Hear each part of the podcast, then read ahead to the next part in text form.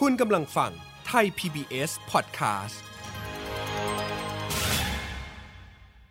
This is Thai PBS Podcast. View the world via the voice.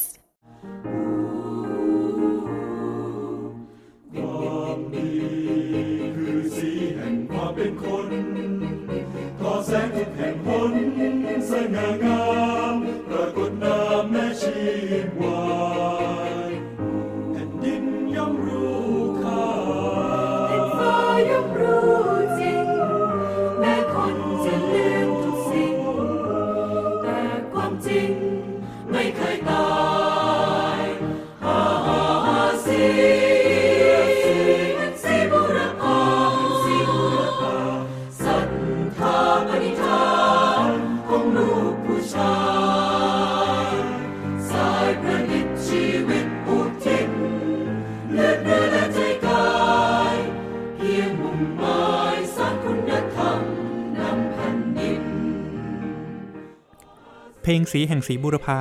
ขับร้องโดยคณะนักร้องประสานเสียงสวนพลูคำร้องทำนองและเรียบเรียงเสียงประสานโดยไกรวันกุลวัฒโนไทย รอยจารึกบันทึกสยาม กับกสิดิตอนันทนาธรสวัสดีครับคุณผู้ฟังต้อนรับเข้าสู่รายการรอยจารึกบันทึกสยาม ทางไทย PBS Podcast กับผมกสิดิตอนันทนาธรที่จะฟื้นอดีตของประวัติศาสตร์สยาม เพื่อสะท้อนความเปลี่ยนแปลงที่เกิดขึ้นในสังคมไทย ทั้งทางการเมือง เศรษฐกิจ สังคม และวัฒนธรรม ผ่านเรื่องราวของบุคคลต่างๆ ในหน้าประวัติศาสตร์ไทยครับ ในวาระ 117 ปีชาตการคุณกุหลาบสายประดิษฐ์ หรือที่เรารู้จักกันในนามสีบุรพา 31 มีนาคมนี้ ผมอยากชวนคุณผู้ฟังคุยกันถึงเรื่องประวัติของสีบุรพานะครับสีบุรพาไม่ได้มีผลงานเด่น เพียงแค่นวนิยายดังอย่างเรื่องข้างหลังภาพเท่านั้น แต่ยังมีหนังสือเล่มอื่นๆ ที่สะท้อนทัศนะในทางประชาธิปไตย และความเป็นธรรมในสังคมอยู่อีกด้วย อย่างเช่น ลูกผู้ชาย สงครามชีวิตแลไปข้างหน้า นอกจากนี้สีบุรพายังเป็นนักหนังสือพิมพ์ที่มีงานเขียนอย่างแหลมคม วิพากษ์วิจารณ์การเมืองบนจุดยืนของตนเองอย่างมั่นคง จนตกเป็นเป้าหมายที่ถูกทางการเพ่งเล็งอยู่หลายครั้ง ทั้งในยุคที่มีจอมพลปพิบูลสงครามเป็นนายกรัฐมนตรี และในยุคเผด็จการของจอมพลสฤษดิ์ธนรัตน์คุณผู้ฟังครับ วันนี้ผมได้รับเกียรติจากคุณรุ่งวิศวรอภิชน อดีตกรรมการกองทุนสีบุรพาและนักเขียนรางวัลสีบุรพาเกียรติยศประจำปี 2564 ซึ่งเป็นผู้ที่ศึกษางานของสีบุรพามาอย่างยาวนาน ชนิดที่จะเรียกว่าเป็นแฟนพันธ์แท้ของสีบุรพาก็ได้นะครับ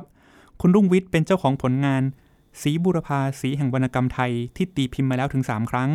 และล่าสุดที่เพิ่งออกในงานหนังสือแห่งชาติ คือสีบุรพาผู้ถือปากกาสู้กับรัฐบาลทหาร สวัสดีครับ คุณกสิดิตครับ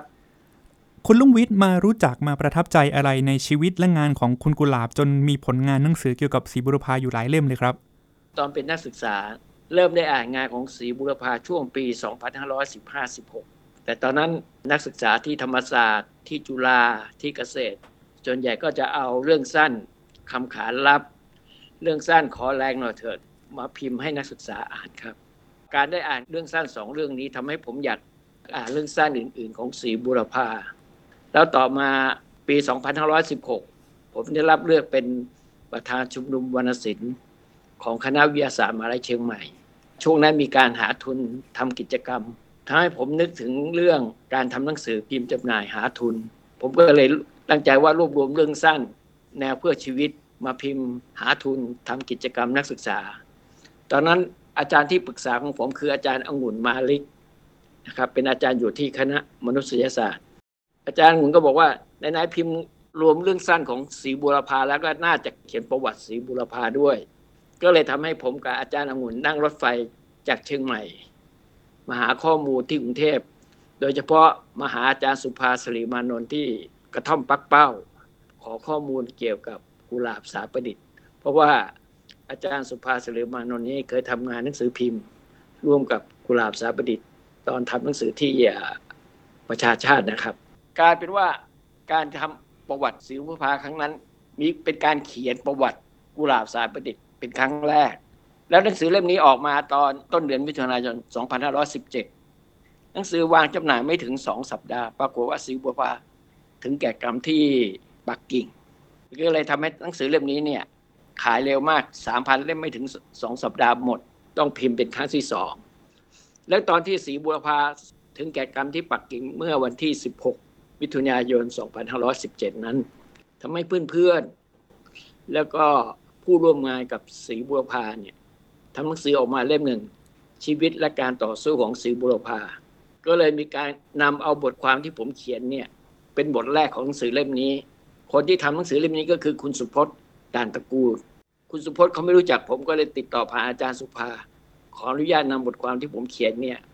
มาพิมพ์เป็นบทแรกของหนังสือชีวิตและการต่อสู้ของศรีบุรพา ก็เลยทำให้คนน่ะรู้จักชื่อผม เวลาใครจะพิมพ์งานของศรีบุรพาพิมพ์เรื่องอะไรเนี่ย ก็ขอให้ผมมาเขียนบทนำเขียนคำนำก็เลยทำให้ผมต้องเป็นผู้ศึกษาศรีบัวพาตามสถานการณ์นะครับ ก็คือเริ่มมาจากการเป็นนักอ่านใช่ไหมครับ อ่านคำขานรับ อ่านหนังสือเรื่องสั้นที่ศรีบุรพาเขียนในช่วงนั้น แล้วก็ประทับใจจนนำมาจัดพิมพ์ในช่วงที่เป็นนักศึกษาอยู่ แล้วก็น่าสนใจนะครับในช่วงเวลาที่ไม่มีใครกล่าวถึงศรีบุรพามาอย่างยาวนาน ตั้งแต่คุณกุหลาบลี้ภัยออกไป แล้วบ้านเมืองเราก็ยังไม่มีประชาธิปไตยยังไม่มีเสรีภาพ คุณลุงวิทย์เป็นคนแรกๆเลยนะครับ ที่กลับมารื้อฟื้นเรื่องศรีบุรพาขึ้นมา ตอนที่ผมเขียนประวัติของศรีบุรพาก็อย่างที่คุณกษดิตบอกคือ นักเขียนคนนี้เป็นนักเขียนต้องห้ามของรัฐบาลทหาร เขาไม่อยากจะได้ยินชื่อนี้ เพราะฉะนั้นก็เลยงานต่างๆของศรีบุรพาก็เลยถูกห้ามตีพิมพ์ แล้วตอนที่ผมเขียนประวัติของศรีบุรพานี่ผมก็เลยใช้ว่ากุหลาบสาประดิษฐ์นักประพันธ์ผู้ถูกแซงลืมนะครับ ในฐานะที่เป็นนักประพันธ์ นักเขียนที่มีผลงานหลายต่อหลายเล่มนะครับ มีเล่มไหนที่คุณลุงวิทย์ประทับใจเป็นพิเศษครับงานเขียนของศรีบุรพาที่ผมประทับใจมากที่สุดนี่อาจจะไม่เหมือนคนอื่นนะครับ คือว่าถ้าเราอ่านนิยายแต่ละเรื่องแต่ละเรื่องเนี่ยศรีบุรพาเขาเขาจะโฟกัสเป็นเรื่องๆไปในเรื่องของความรัก ในเรื่องของการเสียสละเพื่อสังคม หรือว่าสะท้อนชีวิต ความเป็นอยู่ของอชาวบ้าน แต่ว่าหนังสือเล่มที่ผมประทับใจที่สุดของศรีบุรพานี่คือหนังสือข้าพเจ้าได้เห็นมา ที่ผมชอบหนังสือเล่มนี้เพราะอะไร เพราะว่าจะได้เห็นตัวตนของกุหลาบสาบดิตแบบรอบด้าน เพราะว่าหนังสือข้าพเจ้าได้เห็นมานี่ เป็นหนังสือเอ่อรวมบทความดูเหมือนจะ 41 บทความ เกี่ยวกับการไปศึกษาต่อที่ออสเตรเลีย จะได้มองเห็นการมองปัญหาแรงงาน การมองปัญหาเศรษฐกิจ การมองปัญหาการปกครอง ซึ่งศรีภูพาเนี่ยสะท้อนมาในแต่ละบทความเนี่ยมันมีหลากหลาย มันมีมุมมองมากกว่าที่จะอ่านเรื่องสั้นเรื่องหนึ่ง หรือว่านิยายเรื่องหนึ่ง ตอนที่ผมเขียนประวัติของศรีบุพานี่ ผมใช้หนังสือเล่มนี้เป็นหลักในการตีความเกี่ยวกับแนวความคิดของศรีบุพาก็คือหนังสือข้าพเจ้าได้เห็นมา คุณลุงวิทย์ประทับใจเล่มนี้เพราะคิดว่าเป็นเล่มที่สะท้อนความคิดตัวตนของคุณกุหลาบได้เป็นอย่างดีใช่ไหมครับหลายด้านเลยครับหลายด้าน อย่างที่คุณลุงวิทย์พูดไปนะครับ งานเขียนชิ้นนี้อาจจะเป็นสิ่งที่คนทั่วไปไม่ค่อยรู้จักนะครับ เพราะว่าเป็นงานเขียนที่เป็นเป็นเหมือนบทความสารคดีที่เขียนช่วงเอ่อเข้าใจว่า 2492 อะไรอย่างนี้ไหมครับ พิมพ์ครั้งแรก 2494 เป็นบทความเกี่ยวกับไปใช้ชีวิตที่ออสเตรเลียช่วง 2490 ถึง 92 นะครับ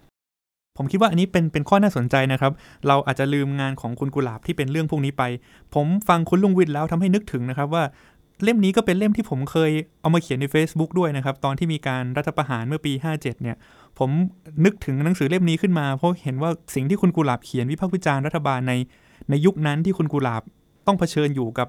สถานการณ์ที่เกิดขึ้นเมื่อไม่นานมานี้ในบ้านเมืองไทยเนี่ยผมว่ามันมีความใกล้เคียงกันมากเลยนะครับ รู้สึกว่าทัศนะในทางประชาธิปไตยของคุณกุหลาบเนี่ยยังยังเป็นอมตะอยู่ หลังจากที่เราพูดถึงผลงานของคุณกุหลาบไปแล้วครับ พูดถึงงานของคุณลุงวิทย์ต่อมาเลยครับ ผลงานเล่มล่าสุดของคุณลุงวิทย์คือสีบุรพาผู้ถือปากกาสู้กับรัฐบาลทหาร ก็เป็นเรื่องที่สืบเนื่องกันมาเลยครับ อยากให้คุณลุงวิทย์ขยายความนะครับ ว่าสีบุรพามีบทบาทในการสู้กับรัฐบาลทหารเนี่ยอย่างไรบ้างครับ อันนี้นะ ผมได้จากการสังเกต คือศรีบุรพาเนี่ยเป็นบุคคลที่ศรัทธาการปกครองในระบอบประชาธิปไตย แม้ว่าจะผ่านการเรียนรู้ในสังคมไทยยังไม่พอ แล้วก็ไปศึกษาต่อที่ออสเตรเลียเนี่ยแม้ว่าศรีบุรพาจะไปศึกษาไปเรียนรู้ไปดูงานของอาสหภาพแรงงานกลุ่มต่างๆ ในออสเตรเลียนะฮะแต่สิ่งที่ศรีบุรพาสรุปได้ก็คือว่ายังไงก็แล้วแต่สุดท้ายต้องให้ประชาชนเป็นคนเลือก เพราะฉะนั้นอะซิวพาเลยยึดหลักอันนี้มาตลอด แล้วก็ไม่หลงทาง แล้วตอนที่ทำหนังสือประชาชาติ ให้กับพระองค์วันเนี่ยแล้วก็รัฐบาลดึงเอาพระองค์วันไปเป็นที่ปรึกษา เพราะว่าเขารู้ว่าพระองค์วันนี้เป็นเจ้าของหนังสือพิมพ์ประชาชาติ แล้วบรรณาธิการประชาชาติก็คือกุลาบสาประดิษฐ์ ซึ่งเขาคิดว่าการเอาเจ้าของหนังสือพิมพ์ไปแล้วนี่จะทำให้การวิพากษ์วิจารณ์รัฐบาลนี่อาจจะขอกันได้ประมาณนี้ แต่พอเอาเข้าจริง ๆ นี่พระองค์วันก็เกรงใจบรรณาธิการ ท่านก็ได้บอกแต่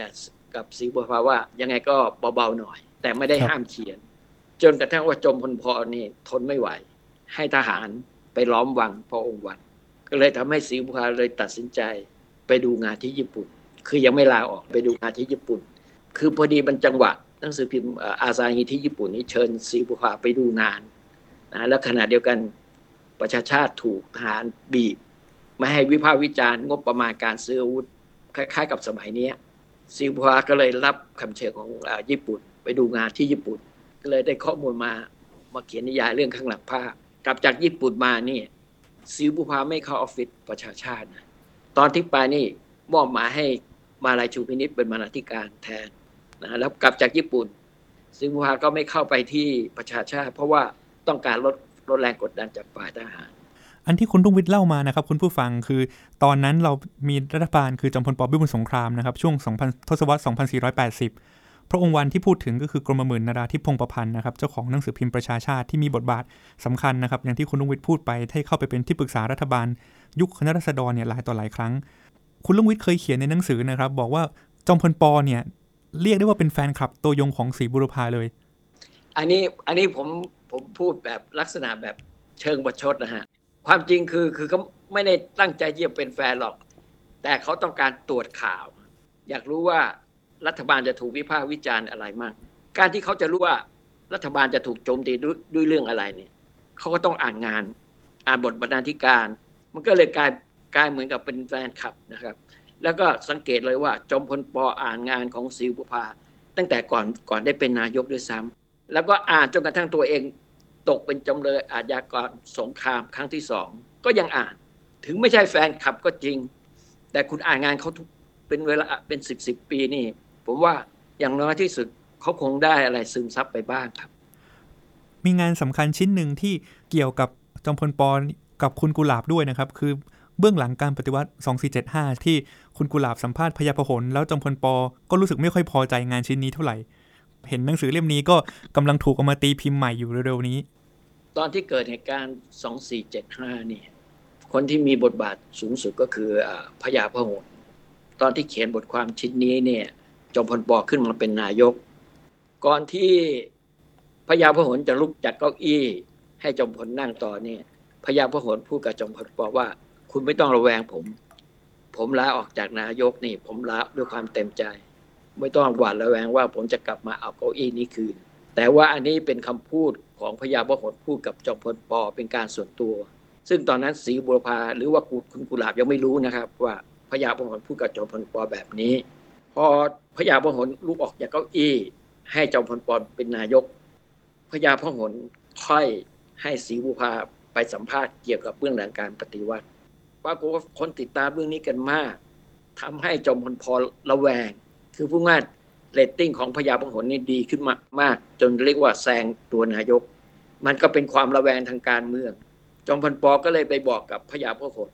ว่าอย่าให้กุหลาบสายประดิษฐ์เขียนเรื่องนี้ต่อได้ไหม พญาพหลก็เลยเรียกสิงห์บัวไปคุยกันที่บ้านที่บ้านซื่อ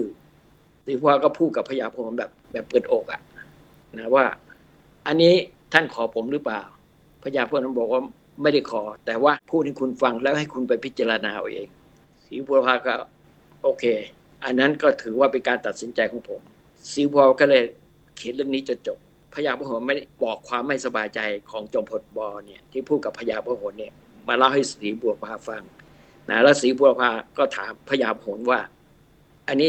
ท่านจะบอกให้ผมหยุดหรือว่าจะจะยังไงนะพญาพหลก็บอกว่าก็แล้วแต่ แต่ว่าข้อมูลนี้ก็จะเล่าให้ฟังเป็นอย่างนี้ แล้วจะเอาไปเผยแพร่ยังไงก็แล้วแต่จะพิจารณา เพราะฉะนั้นไอ้หนังสือเล่มนี้เนี่ยเบื้องหลังการปฏิวัตินี่พอพอลงถึงตอนที่ 16เนี่ยศรีบุภาก็ยังไม่รวมเล่มนะครับ เพราะว่าเกรงใจพญาพหล คือลงลงจบในหนังสือพิมพ์แต่ว่ายังยังไม่พิมพ์เป็นเล่อ๋มอลงเป็นตอนๆไปครับ เพราะว่ามันลงไปแล้วแล้วจู่ๆให้หายไปนี่ศรีบุภาก็แบบลำบากใจเหมือนกัน เพราะว่าคนตามอ่าน แต่พอลงจบปุ๊บก็จบอยู่ในหนังสือพิมพ์ แต่ว่ายังไม่ยอมให้รวมเล่มทั้งๆที่มีคนมาขอรวมเล่มไงแต่ว่า ตอนนั้นจอมพลปอยังเป็นนายกอยู่ อย่างว่าก็คุณกุหลาบก็เป็นสุภาพบุรุษ แกก็เกรงใจแหล่งข่าว แหล่งให้ข้อมูลก็คือจบก็คือจบ แต่ว่าไม่มีการรวมเล่ม เพราะฉะนั้นหนังสือเล่มนี้เลยรวมเล่มช้ามารวมเล่มตอนที่จอมพลปเป็นอาชญากรรมสงครามครับครั้งแรกปี 2490ทีนี้ย้อนกลับไปเรื่องความสัมพันธ์ระหว่างคุณกุหลาบกับจอมพลปอีกครับ คุณรุ่งวิทย์ครับ คุณครับกุหลาบติดคุกครั้งแรก 2485 ก็เป็นรัฐบาลจอมพลปครั้งนั้นใช่คุณกุหลาบไปทำอะไรเข้าครับ ถึงโดนจับติดคุกไป โจมตีเรื่องเอาไทยไปอยู่ญี่ปุ่น ไปเข้าข้างญี่ปุ่น ก็เลยหาเรื่องจับเข้าตาราง เมื่อปลายปี 84อะศรีบุพาโอ้โหใส่หนักเลย ว่า เท่ากับว่าไปดึงเอาไทยไปร่วมสงคราม เป็นคู่กรณีในสงครามอะไรประมาณเนี้ยแต่ตอนนั้นศรีบุพาก็เรียกว่าทำงานใต้ดินแล้วล่ะ อยู่เสรีไทยอยู่แล้ว แบบเงียบอันนี้ก็เป็นจุดน่าสังเกตนะครับศรีบุรพาก็นับเป็นหนึ่งในสมาชิกขบวนการเสรีไทยนะครับ ผมจำได้ว่ามีจดหมายนะครับ เชิญคุณกุหลาบไปเดินขบวนสวนสนามเมื่อเลิกสงครามด้วย แต่ว่าบทบาทนี้ไม่ค่อยเป็นที่รู้จักนะครับ ว่าศรีบุรพาก็นับเป็นเสรีไทยคนหนึ่งๆเป็นลักษณะแบบไปในทางแนววิชาการแนวสื่ออะ แต่ว่าการติดคุกครั้งแรกของคุณกุหลาบก็เข้าใจว่าติดอยู่ไม่นานนะครับ ประมาณไม่นาน80กว่าวันใช่ใช่ไหมครับตามใช่ตามตามระเบียบที่จับกลุ่มคุมขังได้ แต่ว่าคุณกุหลาบมาติดคุกนาน 4 ปีกว่าเนี่ยในช่วงจอมพลปเป็นนายกครั้งที่2นะครับตอน 2495 ในคดีกบฏสันติภาพครับเอ่อกบฏสันติภาพเนี่ยคุณกุหลาบไปเกี่ยวข้องสัมพันธ์ยังไงครับ ถึงต้องต้องโทษได้นานเลย ที่ไอ้กบฏสันติภาพเนี่ยความจริงอะคุณกุหลาบก็พอจะรู้อยู่แล้วแหละว่าต้องโดนแน่เพราะว่าคุณกุหลาบ ยอมไปเป็นประธานกรรมการคณะกรรมการสันติภาพ ตามที่คุณหมอเจริญสืบแสงเป็นประธาน ก็ชวนชวนสิวพาไปไปเป็นรองประธานนะแล้วยังไม่พอยังออกไปแจกของให้กับคนยากคนจนที่แถวทางอีสานน่ะผู้ง่ายขึ้นไหวอะก็กลายเป็นหลักฐานชั้นดีอะไม่ใช่เป็นสื่ออย่างเดียวคือยังไปร่วมนั่งรถไฟไปแจกของอที่จังหวัดสุรินทร์ที่สิเกต แล้วบางทีก็ ออกงานคู่กับคุณหมอเจริญสืบแสงซึ่งเป็นประธานกรรมการสันติภาพไทย ในขณะที่กุหลาบสามประดิษฐ์เป็นรองประธานกรรมการสันติภาพอะไรเงี้ยอตอนต้นปี 2495 เนี่ยช่วงช่วงเดือนกุมภาศรีบุพาก็รู้สึกเครียดเหมือนกันนะปฏิบัติธรรมกับท่านพุทธาไอ้เรื่องนี้ผมผมได้ยินจากท่านอาจารย์พุทธาตอนนั้นผมไปหาอาจารย์ท่านท่านพุทธาเมื่อปี 2517 ท่านก็เล่าให้ฟังอยู่เหมือนกันว่า ตอนที่ศรีบุพามาขอปฏิบัติธรรมที่สวนโมกนี่ ท่านก็บอกว่ามาอยู่ด้วยกันไหมอะไรเงี้ยแต่ศรีบุพาบอกบอกกับท่านพุทธาบอกผมมามาอยู่ไม่ได้หรอกภาระเยอะ เพราะว่าตอนนั้นเพิ่งกลับมาจากออสเตรเลียใช่ไหมครับ แล้วก็ยังต้องเขียนหนังสือแปลหนังสือทำงานหนักอะเพื่อเพื่อที่จะหาเงินส่งบ้านอะเอาบ้านไปจำนองแล้วเอาไปเป็นค่าใช้จ่ายที่ออสเตรเลียไงฮะท่านพุทธาชวนชวนไปอยู่ที่สวนโมกท่านศรีบุพาบอกทำไม่ได้ เพราะว่าภาระเยอะ คือตอนนั้นรู้สึกว่าสังคมไทยไม่ค่อยกว้างเท่าไหร่หรอก มันมันมันมันได้กลิ่นกันเร็วอะคืออาอาจารย์ท่านพุทธาก็รู้อยู่แล้วว่าถ้ากลับไปนี่คงไม่นานคงโดนแน่ก็บอกชวนมาอยู่ด้วยกันไงซื้อว่าบอกไม่ได้ผมภาระเยอะแล้วพุ่งงานทั้งงานหนังสือพิมพ์ ทั้งงานแต่งหนังสือ ทั้งงานแปลทำกันหนักทั้งทั้งสีบัวพาทั้งจูเลียตอะ ตอนนั้นต้องต้องหาเงินส่งบ้าน จูเลียตที่คุณลุงวิทย์พูดนะครับ คุณผู้ฟังก็คือคุณชนิดสายประดิษฐ์นะครับภรรยาของคุณกุหลาบ เป็นนักแปลคนสำคัญอีกคนหนึ่งของสังคมไทยนะครับ มีผลงานแปลหลายต่อหลายเล่มที่น่าอ่านนะครับ เรื่องเอเหยื่ออาธรรมเวอร์ชันย่อก็มีนะครับ เรื่องความรักของเจนแอร์อะไรต่างๆ ประเด็นที่ว่าหลังจากคุณกุหลาบต้องโทษ 4 ปีกว่า พ้นโทษมาตอนกึ่งพุทธกาลที่ได้รับการนิรโทษกรรมแล้วนะครับอะไรเป็นเหตุที่ทำให้คุณกุหลาบอยู่เมืองไทยต่อไม่ได้ครับ ต้องลี้ภัยออกไปเมืองจีนจนถึงแก่สิ้นอายุไขเลยครับ ความจริงศรีวัวพาไม่ได้ตั้งใจลี้ไปที่เมืองจีนนะตอนที่ได้รับนินิรโทษกรรมเนี่ยจอมพลปอก็ให้อาจารย์กรุณากุศลาสายเนี่ยไปล็อบบี้ว่าจะอภัยโทษให้นะแต่ว่าศรีวัวพาบอกถ้าอภัยโทษให้นี่ไม่ได้ไม่จะไม่ออกจากคุก มีการต่อรองว่าถ้าอภัยอภัยโทษไม่ได้ เพราะว่าถ้าอภัยโทษหมายว่ามีความผิด แต่รัฐบาลเนี่ยจับผมโดยโดยที่ผมไม่มีความผิด เพราะฉะนั้นต้องนิรโทษกรรมอย่างเดียว นะแล้วก็จอมพลปอก็โอเค เพราะว่าก็อยากจะทำบุญ อยากจะทำบุญใหญ่กึ่งกึ่งศตวรรษก็อยากจะทำบุญก็เลยโอเค ก็เลยไม่อภัยโทษกลายเป็นนิรโทษกรรมอันนี้คือคือคือที่เป็นข้อที่น่าน่าชื่นชมสีบุพาคือถ้าอภัยโทษก็ยอมติดคุกต่อ แต่ถ้านิรโทษก็ยอมออกในที่สุดจอมพลปอก็ยอมให้ กฎหมายนิรโทษกรรมกว่าจะกว่าจะข้อดได้มันมันใช้เวลาหลายเดือน ช่วงระหว่างนี้ก็ จอมพลปก็อนุญาตให้ประกันตัวออกมาก่อน ก่อนที่จะกฎหมายนิรโทษกรรมจะออกมานะฮะเพราะฉะนั้นศรีพาก็เลยแบบแทนที่จะติดคุกนานนานกว่า 4 ปี ติดคุกไปจริง ๆ มันประมาณ 4 ปีเศษแต่โทษจำคุกที่เขาพิพากษานี่มันต้อง 11 ปีอะก็เลยก็เลยได้ออกมาก่อน ก็ประกันตัวออกมาก่อน แล้วช่วงประกันตัวออกมานี่ก็ได้รับเชิญไปดูงานที่สหภาพโซเวียตก็เลยก็ไปสหภาพโซเวียต กลับจากสหภาพโซเวียตก็มาเขียนหนังสือเล่มหนึ่งเกี่ยวกับสหภาพโซเวียต กลับมาได้ไม่นานทางจีนเชิญไปดูงานที่เมืองจีนศรีวาก็ไป ระหว่างที่อยู่เมืองจีนจอมพลสฤษดิ์ปฏิวัติศรีวาก็เลยไม่อยากจะเสียเวลาอยู่ในคู่อีกแล้วอะ ก็เลยขอลี้ภัยระหว่างที่ดูงานอยู่ที่เมืองจีนศรีวารู้จอมพลสฤษดิ์นี่เผด็จการยิ่งกว่าจอมพลปอแล้วเป็นคนไม่อ่านหนังสือ เพราะฉะนั้น การที่จะสู้กับจอมพลสฤษดิ์แบบที่เคยสู้กับจอมพลปอนี่คงไม่ใช่ง่าย เพราะฉะนั้นศรีวภาก็เลยตัดสินใจลี้ภัยไปอยู่เมืองจีน ก็เป็นการปิดฉากบทบาทของศรีบุรพาในฐานะที่เป็นนักหนังสือพิมพ์ ที่ทำงานวิพากษ์วิจารณ์รัฐบาลไปนะครับ แต่อย่างไรก็ดี บทความต่างๆ ที่ผ่านมาก่อนหน้านั้น หรือว่าหนังสือบทประพันธ์ของคุณกุหลาบ หรือศรีบุรพาเนี่ยก็ยัง หมุดหมายสำคัญเป็นแรงบันดาลใจสำคัญนะครับ ให้คนรุ่นหลังได้กลับไปอ่านกันได้ อีกบทบาทหนึ่งที่คุณลุงวิทย์ทำมาต่อเนื่องเหมือนกัน คือการเป็นกรรมการกองทุนศรีบุรพาครับ กองทุนนี้มีกิจกรรมหรือบทบาทสำคัญในการเผยแพร่เรื่องราวของคุณกุหลาบอย่างไรบ้างครับ กองทุนนี้ก่อตั้งเมื่อปี 2531 โดยอ่าคุณสุวัสด์วรดิโรกนะครับ เพื่อเป็นการเชิดชูนักเขียนหนังสือพิมพ์ หรือผู้ที่ทำงานทางด้านวรรณศิลป์วรรณกรรมเนี่ยที่มีแนวรักความเป็นธรรมเนี่ยให้ได้รับรางวัลเป็นการการให้กำลังใจฝ่ายประชาธิปไตยนะก็มีการพิจารณาให้รางวัลนักเขียนทุกปีปีละคนปีละคน แล้วก็ส่งเสริมให้มีการประกวดเขียนบทความด้วยสารคดี อันนี้รายละเอียดจริง ๆ นี่ผมต้องถามว่าประธานกรรมการ กองทุนปัจคุณปัจจุบันคืออาจารย์ชบายพร การที่ผมได้รับเชิญมาเป็นกรรมการกองทุนสินค้าผมเป็นอยู่ไม่ไม่นาน ผมก็ลาออก เพราะว่าพอดีต้องย้ายไปอยู่ต่างจังหวัดไม่สะดวกที่จะมาประชุมนะครับ เมื่อกี้คุณลุงวิทย์พูดถึงไปนะครับ ว่าตอนที่คุณกุหลาบกลับจากออสเตรเลียกลับมาแล้วนะครับ ต้องมาทำงานเพื่อใช้หนี้เรื่องบ้านคืนใช่ไหมครับ ปัจจุบันบ้านหลังนั้นยังอยู่ใช่ไหมครับ บ้านศรีบุรพาปัจจุบันบ้านหลังซื้อพายังอยู่ครับ ยังอยู่แล้วก็ คณะกรรมการกองทุนก็ประชุมที่นั่นทุกปีครับ แต่ถ้าประชาชนสนใจก็สามารถที่จะติดต่อไปดูบ้านสิวพา ซึ่งมีทั้งภาพมีทั้งประวัติ แล้วก็ผลงานเขียนของสิวพา ทุกเล่มอยู่ในบ้านหลังนี้ครับเป็นอีกแหล่งเรียนรู้หนึ่งนะครับที่น่าสนใจสำหรับคุณผู้ฟังที่สนใจเรื่องราวของคุณกุหลาบเพิ่มเติมนะครับ ก็สามารถไปเยี่ยมชมได้นะครับ ในนั้นมีทั้งภาพมีทั้งเอกสารเก่า แล้วก็มีหนังสือหนังหาต่างๆ มากมายแม้กระทั่งเครื่องพิมพ์ดีดที่คุณกุหลาบใช้ก็มีนะครับ น่าน่าไปชมกันครับ คุณลุงวินครับ ในฐานะที่ศึกษางานของคุณกุหลาบมา ในฐานะที่เป็นนักเขียนด้วย ชีวิตของคุณกุหลาบให้ข้อคิดอะไรกับคนรุ่นหลังบ้างครับ รู้สึกว่าคุณกุหลาบนี่เป็นคนที่ชัดเจนมาก แต่เรื่องหลักพระพุทธศาสนา คือคุณกุหลาบมั่นใจว่าถ้าคุณทำดีในวันนี้ ไม่ต้องถามอนาคตต้องดีแน่ ไม่ต้องไปดูดวงสีบัวให้ให้ข้อคิดแบบนี้เลยครับ ข้อเขียนอันนี้ สีบัวพูดอยู่เสมอตอนเขียนบทความอุดมธรรม คนเรานี่นะ ถ้าทำทำวันนี้ให้ดีนะ ไม่ต้องห่วงเรื่องอนาคตทำให้ผมนึกถึงที่ท่านพุทธทาสพิกขุเขียนเลยนะครับ ถ้าวันนี้ถูกต้องก็ไม่ต้องกลัวพรุ่งนี้ ทัศนะแบบเดียวกันเลยนะครับ ก็ศรีบุพาก็ไปศึกษาธรรมะจากท่านอาจารย์พุทธานะครับ วันนี้ต้องขอบคุณคุณนุวิทย์มากเลยนะครับ ที่มาทำให้เราเห็นมิติ ของชีวิตศรีบุรพาอย่างมีสีสันมากนะครับ ไม่ได้เป็นแต่นักเขียนเป็นนักหนังสือพิมพ์ที่มีจุดยืนทางประชาธิปไตยที่มั่นคง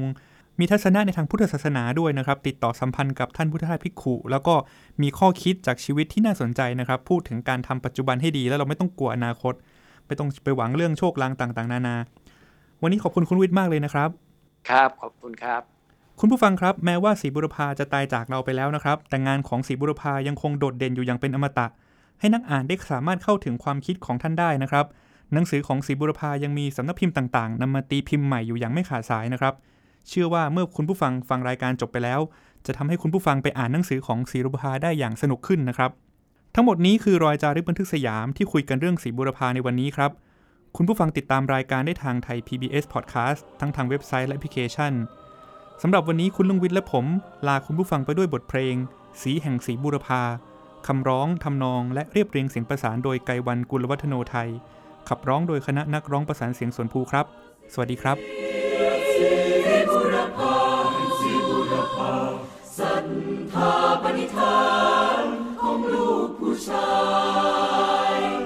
สายประดิษฐ์ชีวิตอุทิศเลือดเนื้อและใจกายเพียงมุ่งหมายสารคุณธรรมนำแผ่นดิน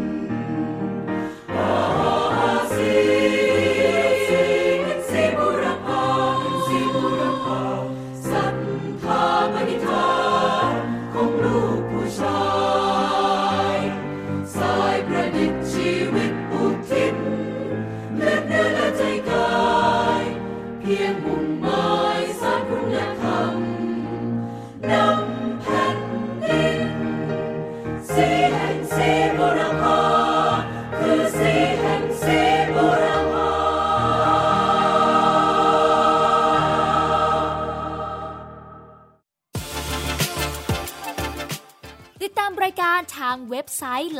เคชันของไทย PBS Podcast Spotify SoundCloud Google Podcast Apple Podcast และ YouTube Channel Thai PBS Podcast